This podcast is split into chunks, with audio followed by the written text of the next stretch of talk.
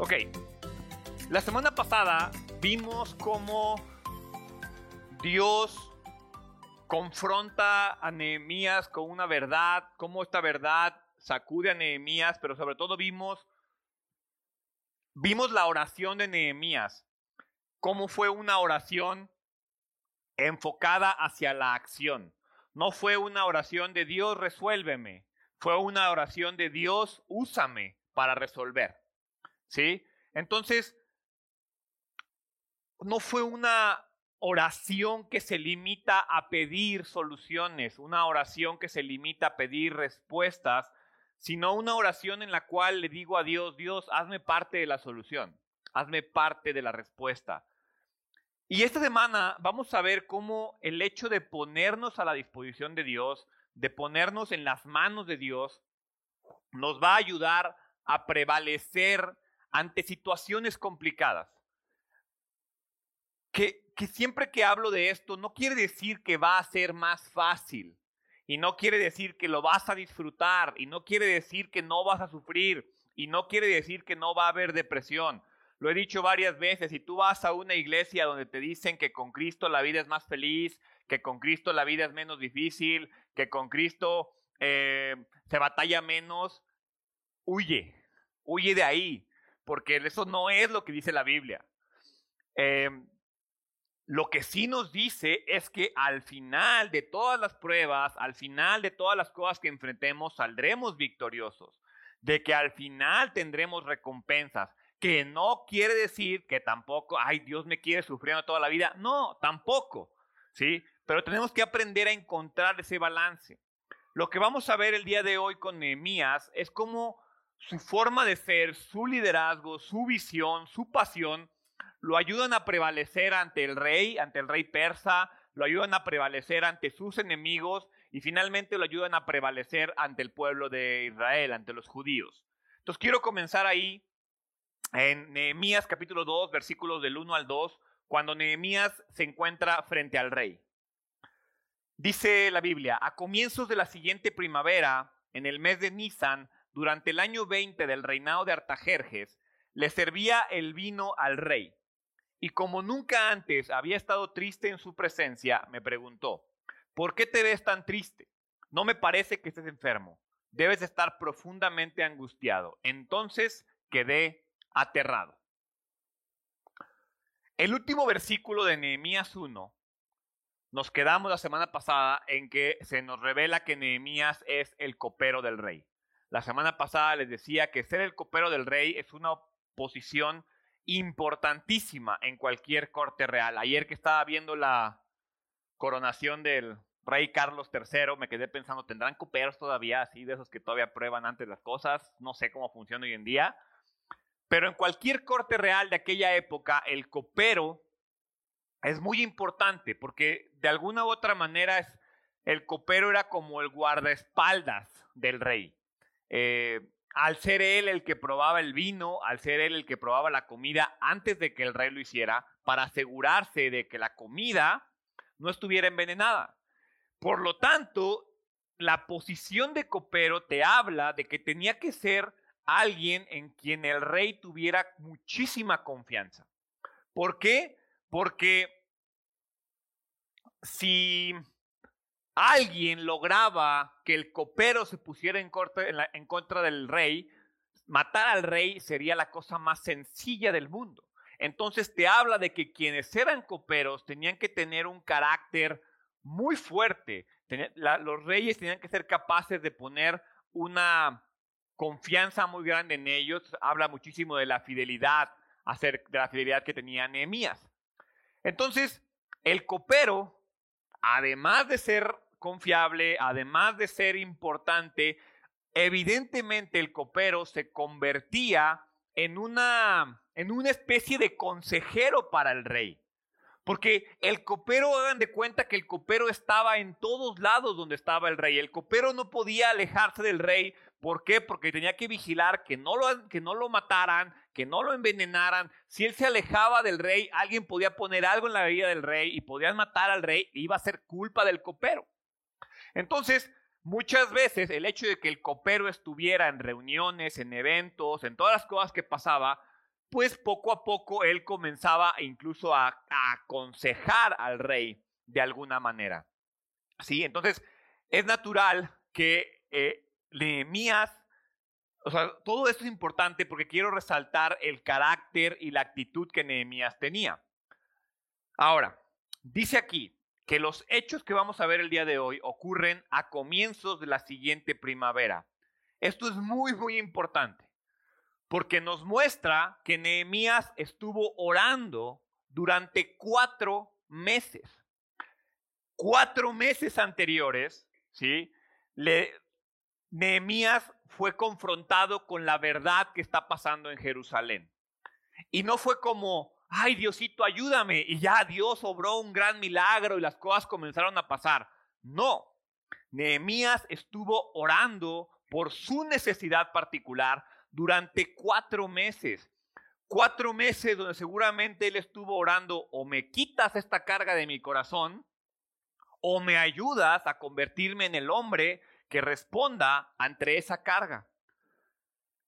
Y la fecha también es importante porque para los que les gustan los números, establece la fecha dada para restablecer Jerusalén y sus muros. Mira, si tú vas, no, no, no vayan ahorita porque no lo vamos a leer, pero Daniel 9:25 dice que 173.880 días desde ese día, es decir, desde, desde Daniel 9:25, el cual fue el 14 de marzo del 445 a.C., el Mesías, príncipe de este mundo, sería presentado a Israel.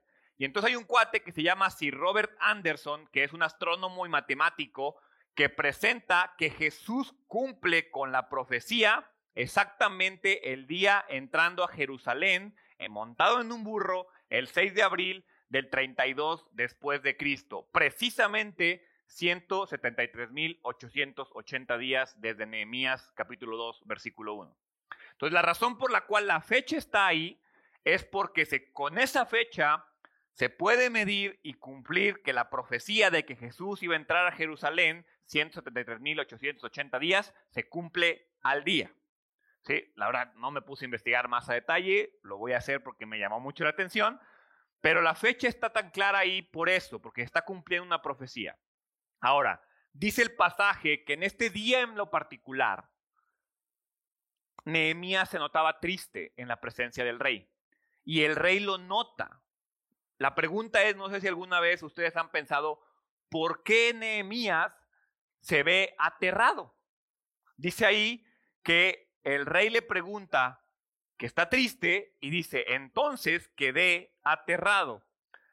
En aquella época era tal el ego de los gobernantes que tú no podías estar triste ni acongojado ante la presencia del rey. ¿Por qué? Pues es el rey.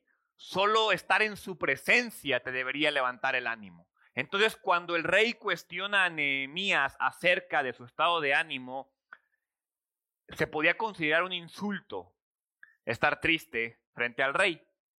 Pero nos habla de la importancia que tenía Nehemías el hecho de que el rey no lo cuestiona y no lo toma como un insulto, sino que el rey de Persia en verdad está preocupado por la vida de Nehemías. Ahora, ¿qué es lo que estuvo pasando durante estos cuatro meses? Y, y me quiero detener un poco ahí, porque a veces tú y yo tiramos la toalla muy rápido con respecto a la oración. Oramos una vez por algo, oramos cuando estamos en la necesidad. Pero no es, no, no, son muy pocas las cosas por las cuales tú y yo oramos constantemente. ¿Cuánto tiempo pasamos intentando cambiar el corazón de las personas? Nehemías nos muestra para mí una lección muy importante y es que en vez de tratar de manipular la situación, en vez de tratar de él forzar la situación con el rey, en vez de tratar de él llegar con el rey a decirle qué hacer, o en lugar de él precipitarse, él se puso a orar, a orar, a orar, a orar, hasta que Dios acomodó y estructuró la situación para darle una oportunidad. Él estaba listo para el momento en el que Dios le dio la oportunidad. Tú y yo queremos cambiar a nuestra pareja. Ay Dios, por favor, es que, se dé cuenta que tiene un problema, pero a la vez durante toda la vida lo traes como cuchillito de palo y lo traes, lo molestas, lo molestas, lo molestas, lo molestas. No vas a entender y estás estorbando la obra de Dios. Nehemías se limitó a orar y a dejar que Dios obrara. Nehemías oró durante cuatro meses hasta que el corazón del rey de Persia fue tocado. Porque no me vas a decir que durante cuatro meses Nehemías no estuvo triste, pero fueron cuatro meses los que se necesitaron para que el rey se diera cuenta de su tristeza. Ahora, cuando el rey se da cuenta de su tristeza, Nehemías está preparado. Quiere decir que durante cuatro meses no nada más estuvo, Dios resuélveme, Dios resuélveme, Dios resuélveme. Estaba, Dios resuélveme. Y cuando me resuelvas, yo ya voy a estar listo. Yo ya sé lo que va a seguir, porque sé que me vas a resolver el problema. Nehemías 2.3 dice, pero le contesté, viva el rey para siempre. ¿Cómo no voy a estar triste cuando la ciudad donde están enterrados mis antepasados está en ruinas y sus puertas han sido consumidas por el fuego. Entonces Nehemías explica por qué está triste. Jerusalén está destruida, está en desgracia. Y Nehemías lo que hace es mostrarse honesto. Igual, para mí es otro punto que tú y yo tenemos que aprender.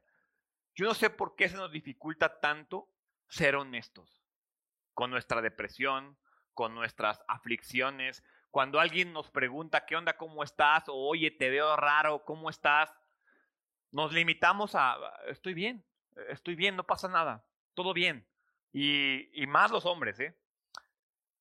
De manera especial hoy, me gustaría hacer un paréntesis y dirigirme a cualquiera de los que esté aquí presentes que esté pasando por una situación de aflicción, de dolor, de depresión, de angustia, de ansiedad, de temor. Cualquiera de ustedes que tal vez en lo que va del día ya te preguntaron cómo estás diez veces y las diez veces has dicho bien y tú. Me gustaría que si tú en este momento estás pasando por un momento complicado y no estás bien, me gustaría que hacerte la invitación a que busques a alguien. Atrévete a buscar a una persona en la cual confíes. Si no confías en nadie, confía en mí. La verdad es que me gustaría que fuéramos, que nos convirtiéramos en una iglesia en la cual puedes compartir tus luchas y puedes compartir tus necesidades. Ahora, no se trata de dar grandes detalles. No te estoy pidiendo que vengas y me digas, ¿sabes qué? Estoy pasando por esto, esto, esto, esto y esto. No. Se vale decir, ¿sabes qué? No estoy bien, no te puedo decir mucho, oras por mí. Yo no sé por qué nos da tanto pavor hacer eso. Lo dije durante mucho tiempo, durante la pandemia, cuando les preguntaba, no, es que ya queremos volver a reunirnos, no, es que ya queremos volver a vernos. Y le pregunté, ¿a cuánta gente de la iglesia le has marcado para ver cómo está? ¿Cuánta gente de la iglesia puede estar pasando por ansiedad y depresión debido a la pandemia? ¿Cuánta gente ha perdido trabajos, ha perdido dinero, ha perdido familiares y no somos personas capaces de acercarnos a preguntar cómo estamos? Y no somos personas capaces de levantar la mano y preguntar y decir, necesito ayuda.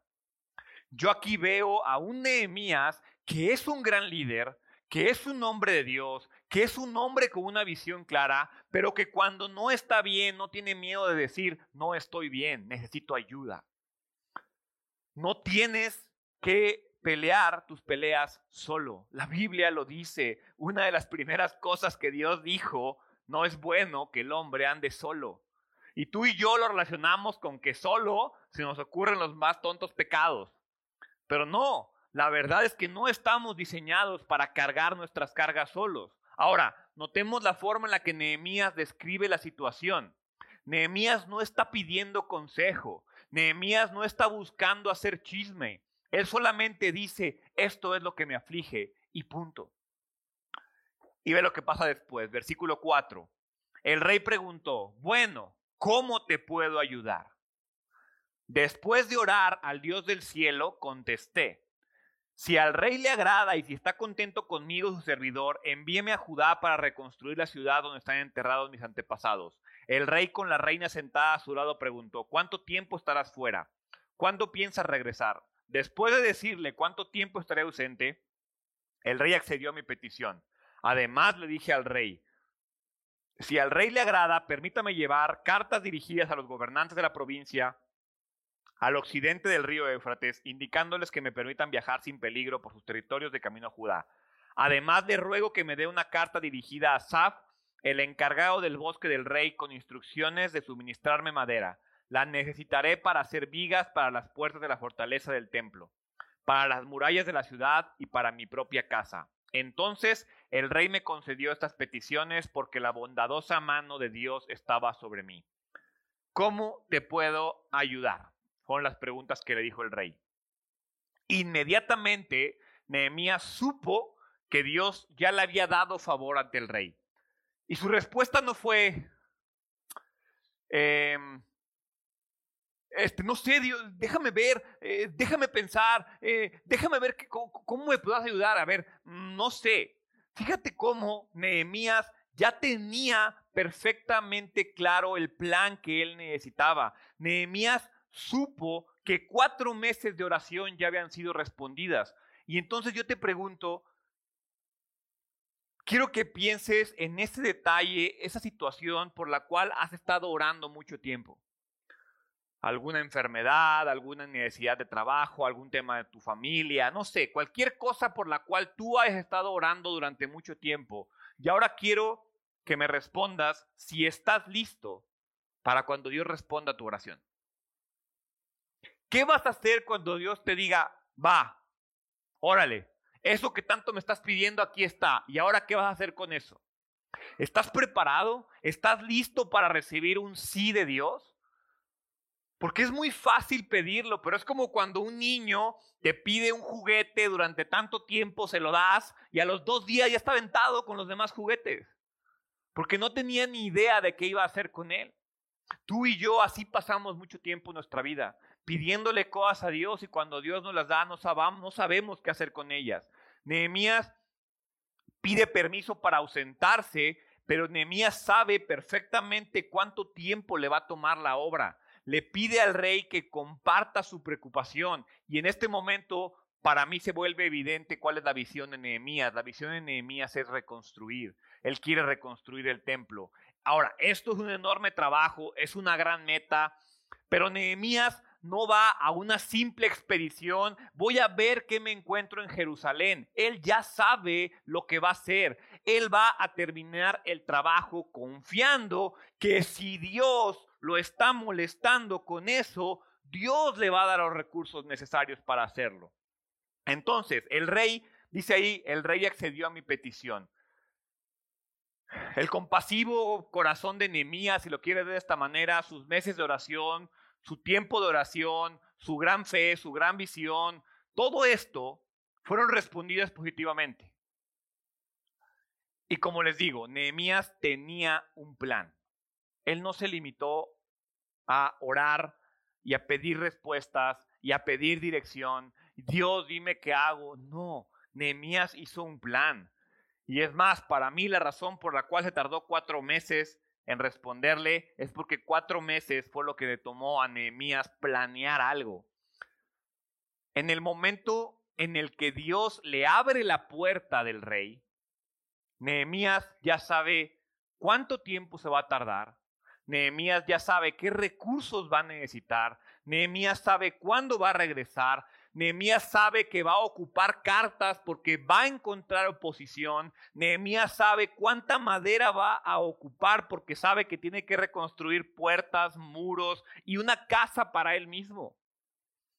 Él ya sabe específicamente qué va a hacer con la bendición de Dios. Y entonces la verdad es que yo estaba pensando si la razón por la cual Dios no bendice nuestras vidas es porque no sabemos y no tenemos un plan para cuando Dios nos bendiga. Me imagino como, Dios es que por favor bendíceme yo. Órale, sí, pero ¿para qué? ¿para qué te voy a bendecir?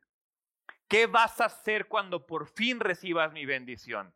¿Qué vas a hacer cuando recibas esa pareja que tanto me has pedido? ¿Qué vas a hacer cuando recibas ese hijo que tanto me has pedido? ¿Qué vas a hacer cuando recibas ese trabajo, ese dinero, ese recurso? ¿Qué vas a hacer cuando por fin mi bendición llegue a ti? Tal vez la razón por la cual la bendición no llega a ti es porque tú no estás listo para recibir la bendición es porque esa bendición sería totalmente malgastada.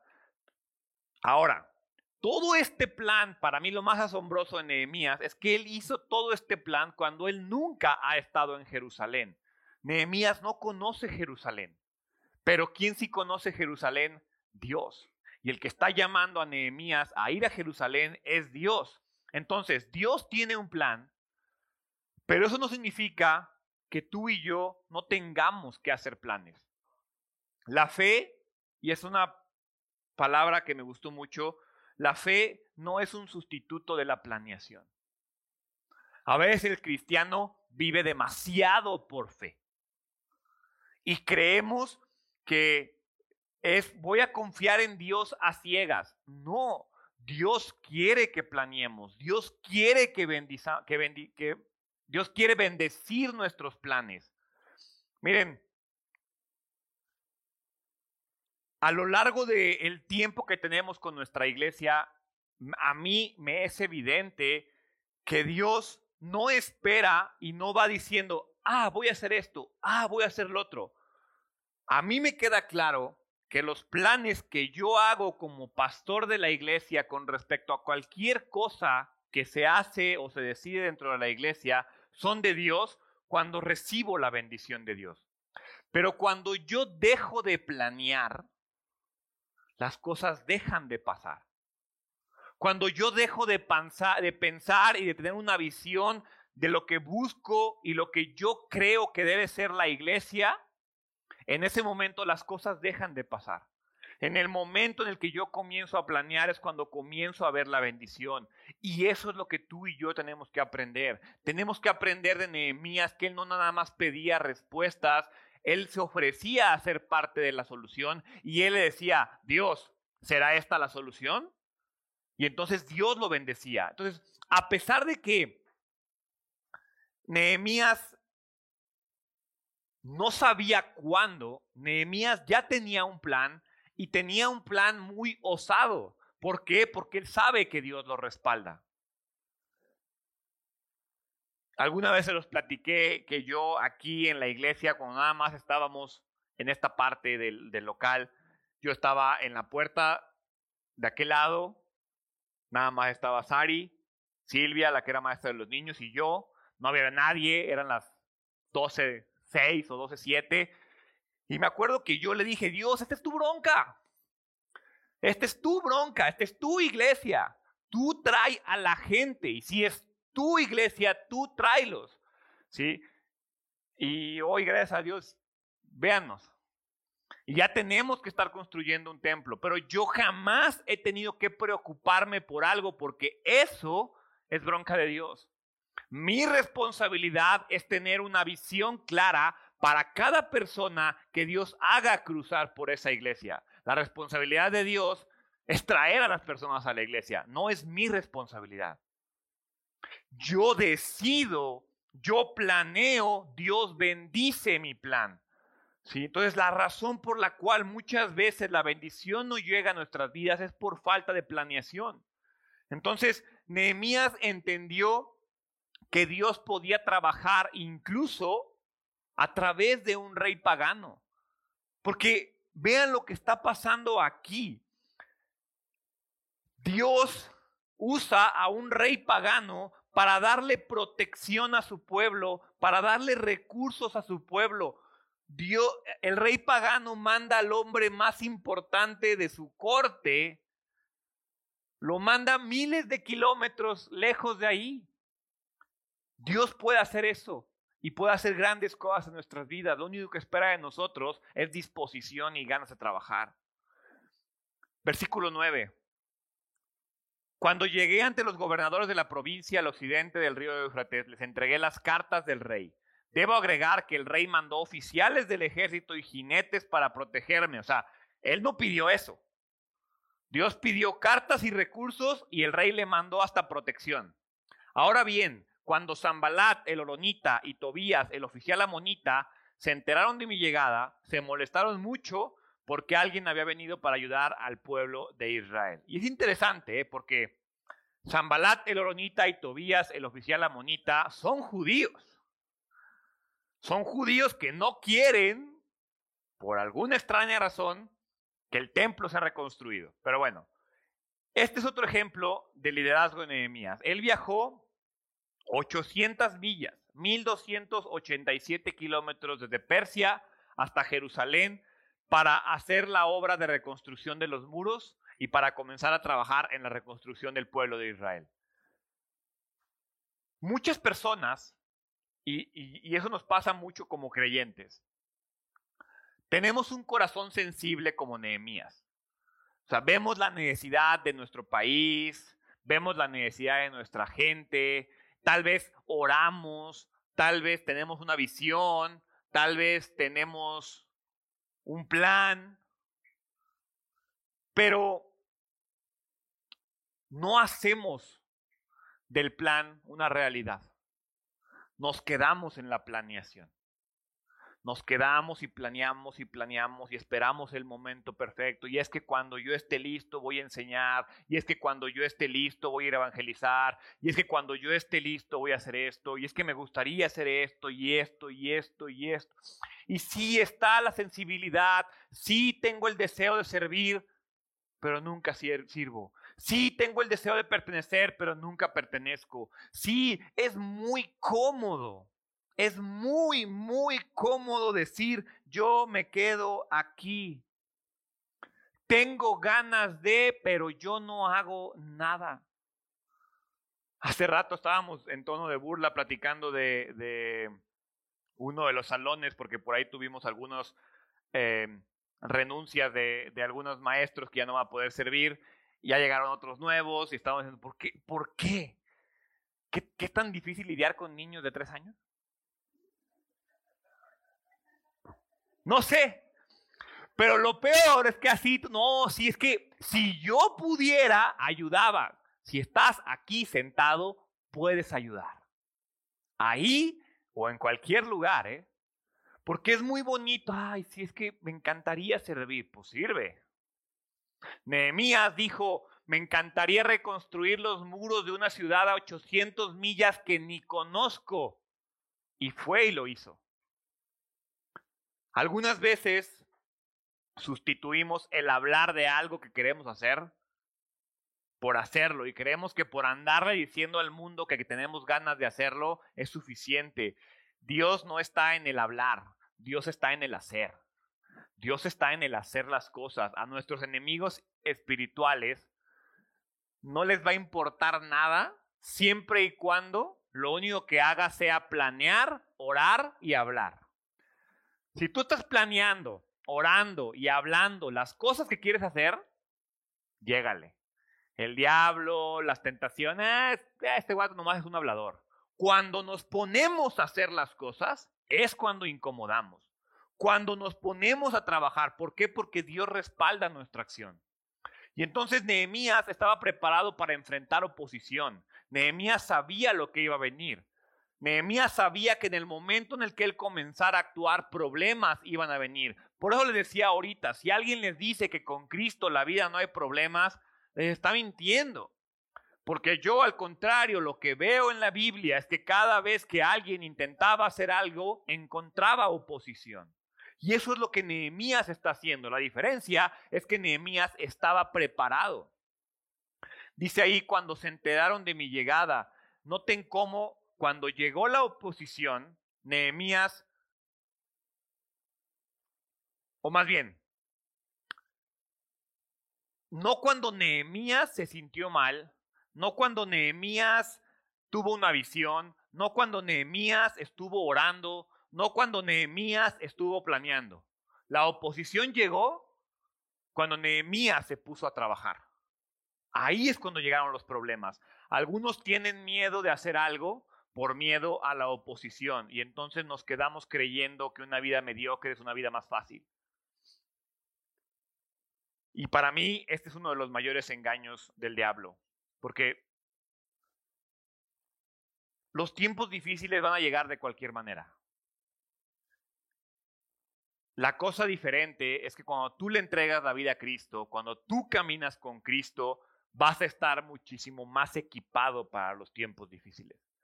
Creemos que el quedarme sentado en una silla es más cómodo y me va a evitar problemas. Y no, los problemas igual van a llegar a tus vidas. Pero sabes una cosa, no es lo mismo enfrentar los problemas cuando tú eres una persona agradecida, cuando tú eres una persona que sirve, cuando tú eres una persona que ministra, que cuando tú estás solo y no haces nada por nadie. Los problemas se viven de maneras totalmente diferentes. Versículo 11. Entonces llegué a Jerusalén tres días después y me escabullí durante la noche llevando conmigo a unos cuantos hombres. No había dicho nada a nadie acerca de los planes de Dios, acerca de los planes que Dios había puesto en mi corazón para Jerusalén. No llevamos ningún animal de carga con excepción del burro en el que yo cabalgaba. Salí por la puerta del valle cuando ya había oscurecido y pasé por el pozo del chacal hacia la puerta del estiércol para inspeccionar las murallas caídas y las puertas quemadas. Luego fui a la puerta de la fuente y al estanque del rey, pero mi burro no pudo pasar por los escombros. A pesar de que estaba oscuro, subí por el valle de Cedrón, inspeccioné la muralla antes de regresar y entrar nuevamente por la puerta del valle. Los funcionarios de la ciudad no supieron de mi salida ni de lo que hice, porque aún no le había dicho nada a nadie sobre mis planes. Todavía no había hablado con los líderes judíos, los sacerdotes, los nobles, los funcionarios, ni con ningún otro de la administración. Entonces, después de estar en tres días en durante tres días en Jerusalén, Nehemías aún no le decía a nadie por qué estaba ahí. Un buen liderazgo requiere esta capacidad para desarrollar y conocer los tiempos de Dios. Nehemías vino a Jerusalén con pasión, con oración, con fe, con sabiduría, con un plan, con apoyo del rey, pero cuando llegó a Jerusalén no hizo nada.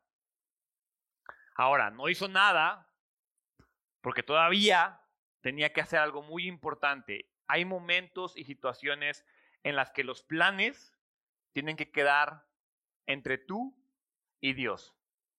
Lo que les decía ahorita, deja de hablar y comienza a actuar. Ve y trabaja y deja que tus acciones muestren tus planes con mucha frecuencia Dios se retira de nuestros planes cuando tú te pones a hablar solo de los planes. ¿Por qué? Porque entonces te comienzas a levantar el cuello tú. Nehemías lo que hace es evaluar la situación. Por primera vez, Nehemías con sus propios ojos está viendo la situación. Antes de comenzar a reconstruir, es necesario que él vea lo que está pasando. Y eso es bien importante que tú y yo aprendamos a hacerlo. Antes de pedirle a Dios que reconstruya tu vida, antes de pedirle a Dios que trabaje en tu corazón, antes de pedirle a Dios que sane tu matrimonio, antes de pedirle a Dios que, que cuide a tus hijos, tienes tú que de manera personal hacer una evaluación. Lo que les decía ahorita en la Santa Cena. Tienes que ponerle nombre a tus errores.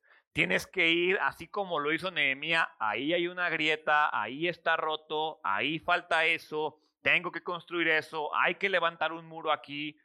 Y eso es importante, no porque Dios necesite. O sea, ¿ustedes creen que Dios no sabía lo que tenía que ser reconstruido del templo? Por supuesto que lo sabía. Dios conoce cada grieta que hay en tu corazón. El que tiene que conocerlas eres tú.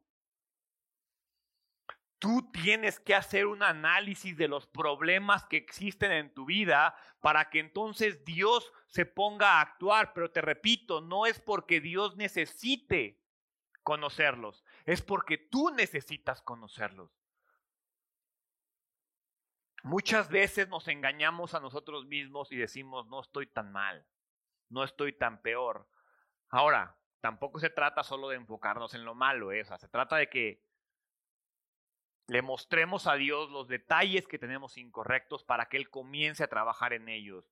Hay muy poca utilidad en el reino para los críticos pasivos, para los que solo se dedican a señalar lo que está mal.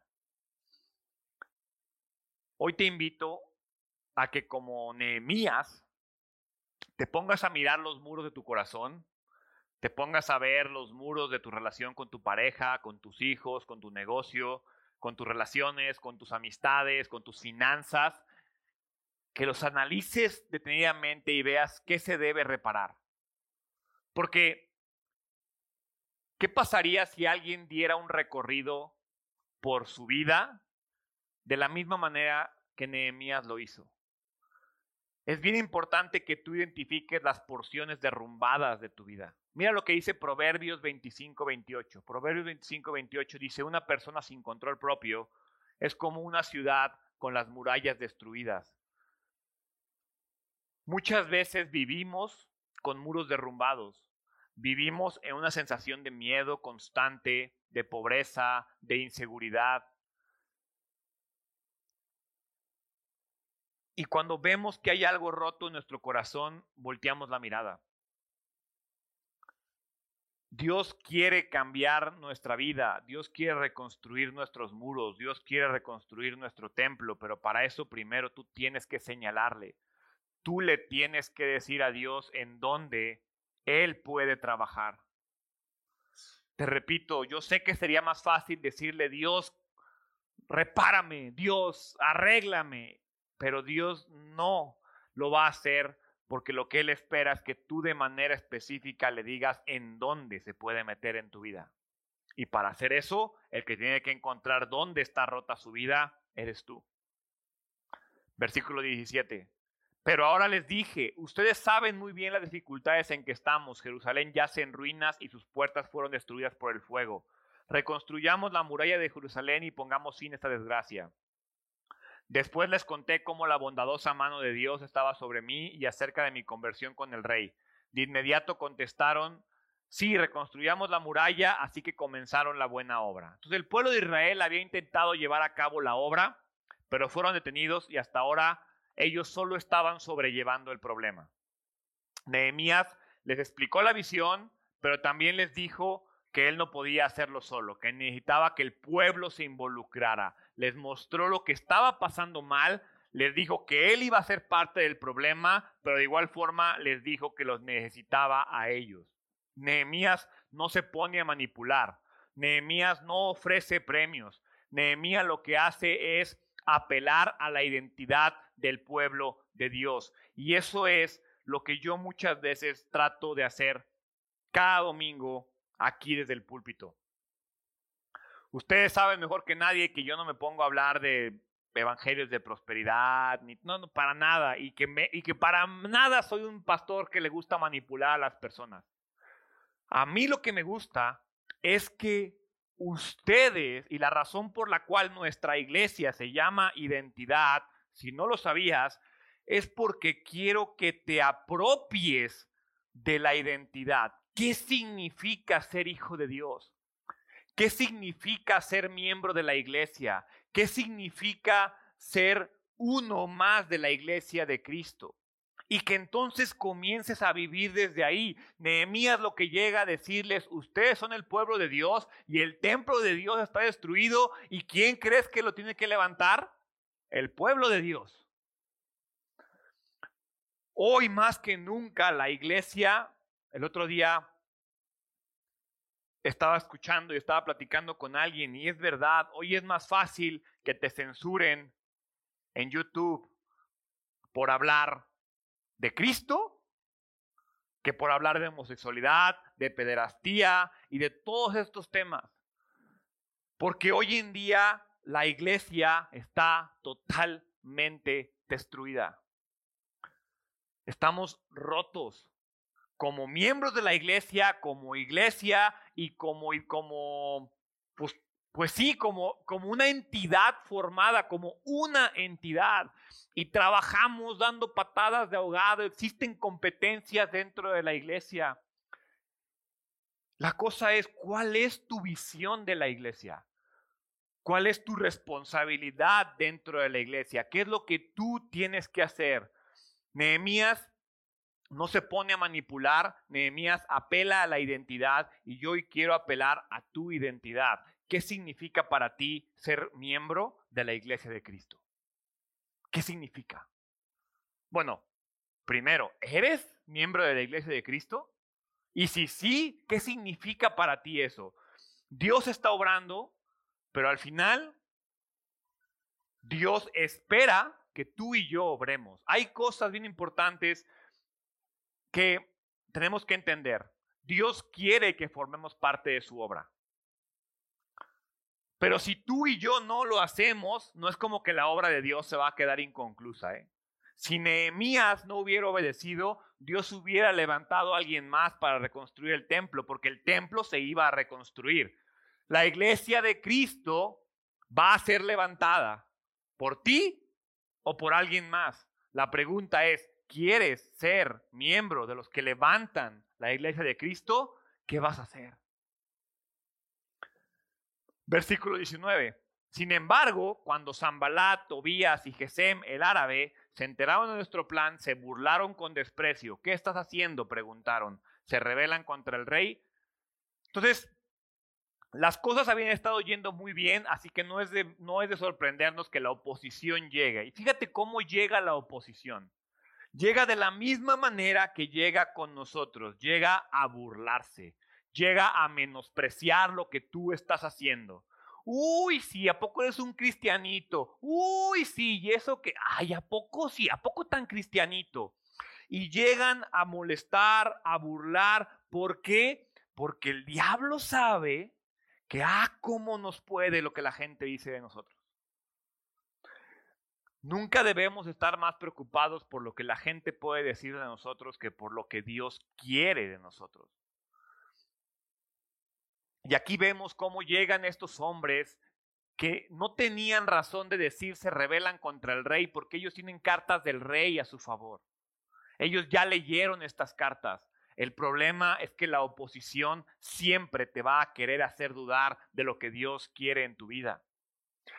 Esa gente que te ayuda o que te quiere alejar o la gente que te ataca es gente que lo que quiere es que dudes de Dios.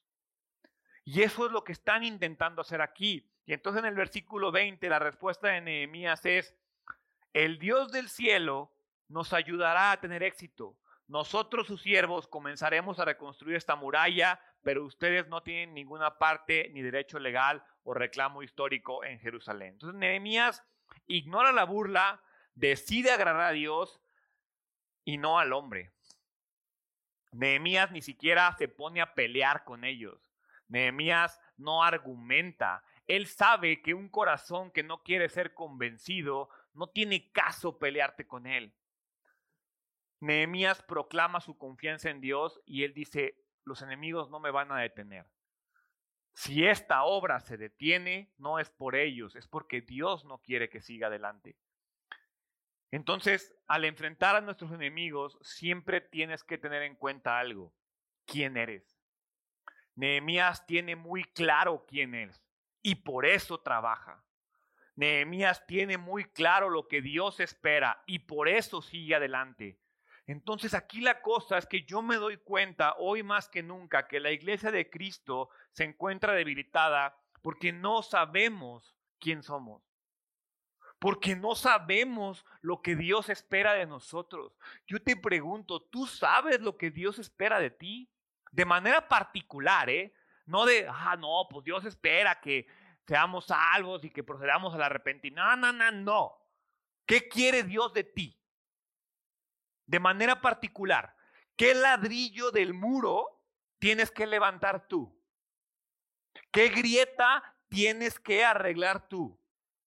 Quizás tu grieta es cuidar a los niños, quizás tu grieta es ayudar a los enfermos, quizás tu grieta es simplemente estar orando. Quizás tu grieta es, no sé, ¿cuál es la grieta que tú tienes que reparar de la iglesia de Cristo? Y la pregunta es, si no sabes, ¿por qué no sabes? Y si sí sabes, ¿por qué no lo estás haciendo?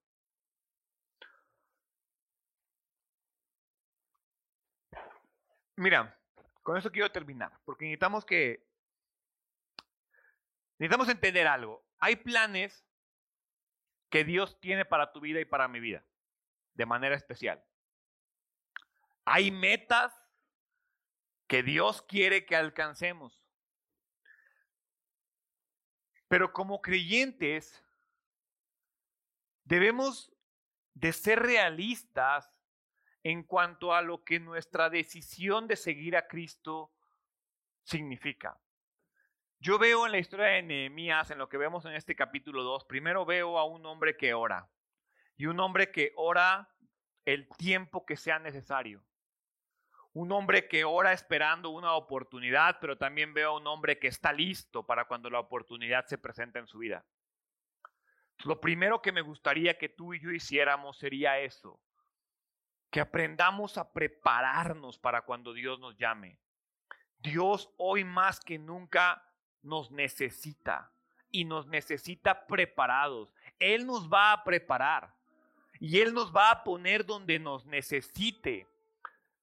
Lo único que tú y yo tenemos que hacer es que la misma forma que lo hizo Nehemías es no tener miedo ante ninguna circunstancia. No tuvo miedo ante el rey, no tuvo miedo ante sus enemigos, no tuvo miedo ante el pueblo. Él sabía perfectamente cuál era la obra que Dios estaba esperando para su vida. Él estaba dispuesto a enfrentar oposición. Él estaba preparado para cualquier situación. La pregunta que te hago a ti hoy en día, ¿estás dispuesto? ¿Estás dispuesto a ponerte a trabajar? ¿Estás dispuesto a ponerte a trabajar en tu vida de manera particular, en la vida de tu familia, en la vida de tus hijos? ¿Qué necesidad tienes? Y si la tienes, ¿qué tienes que hacer tú en esa necesidad? Porque tal vez estás pidiendo bendiciones económicas, pero no estás trabajando en ser un buen administrador. Tal vez estás pidiendo bendiciones para tu familia, pero tú no estás siendo un buen padre, tú no estás siendo un buen esposo. Tal vez estás pidiendo bendiciones para tu país, pero tú no eres un buen ciudadano. ¿Qué sí puedes hacer en este momento? Desde el lugar que soy llamado como hijo de Cristo, ¿qué sí puedo hacer? Como hijo de Dios, perdón, ¿qué sí puedo hacer hoy? ¿Qué tengo que comenzar a trabajar en mi vida hoy? Hoy puedo ponerme a orar, hoy puedo ponerme a trabajar, hoy puedo relacionarme con Cristo de una manera diferente.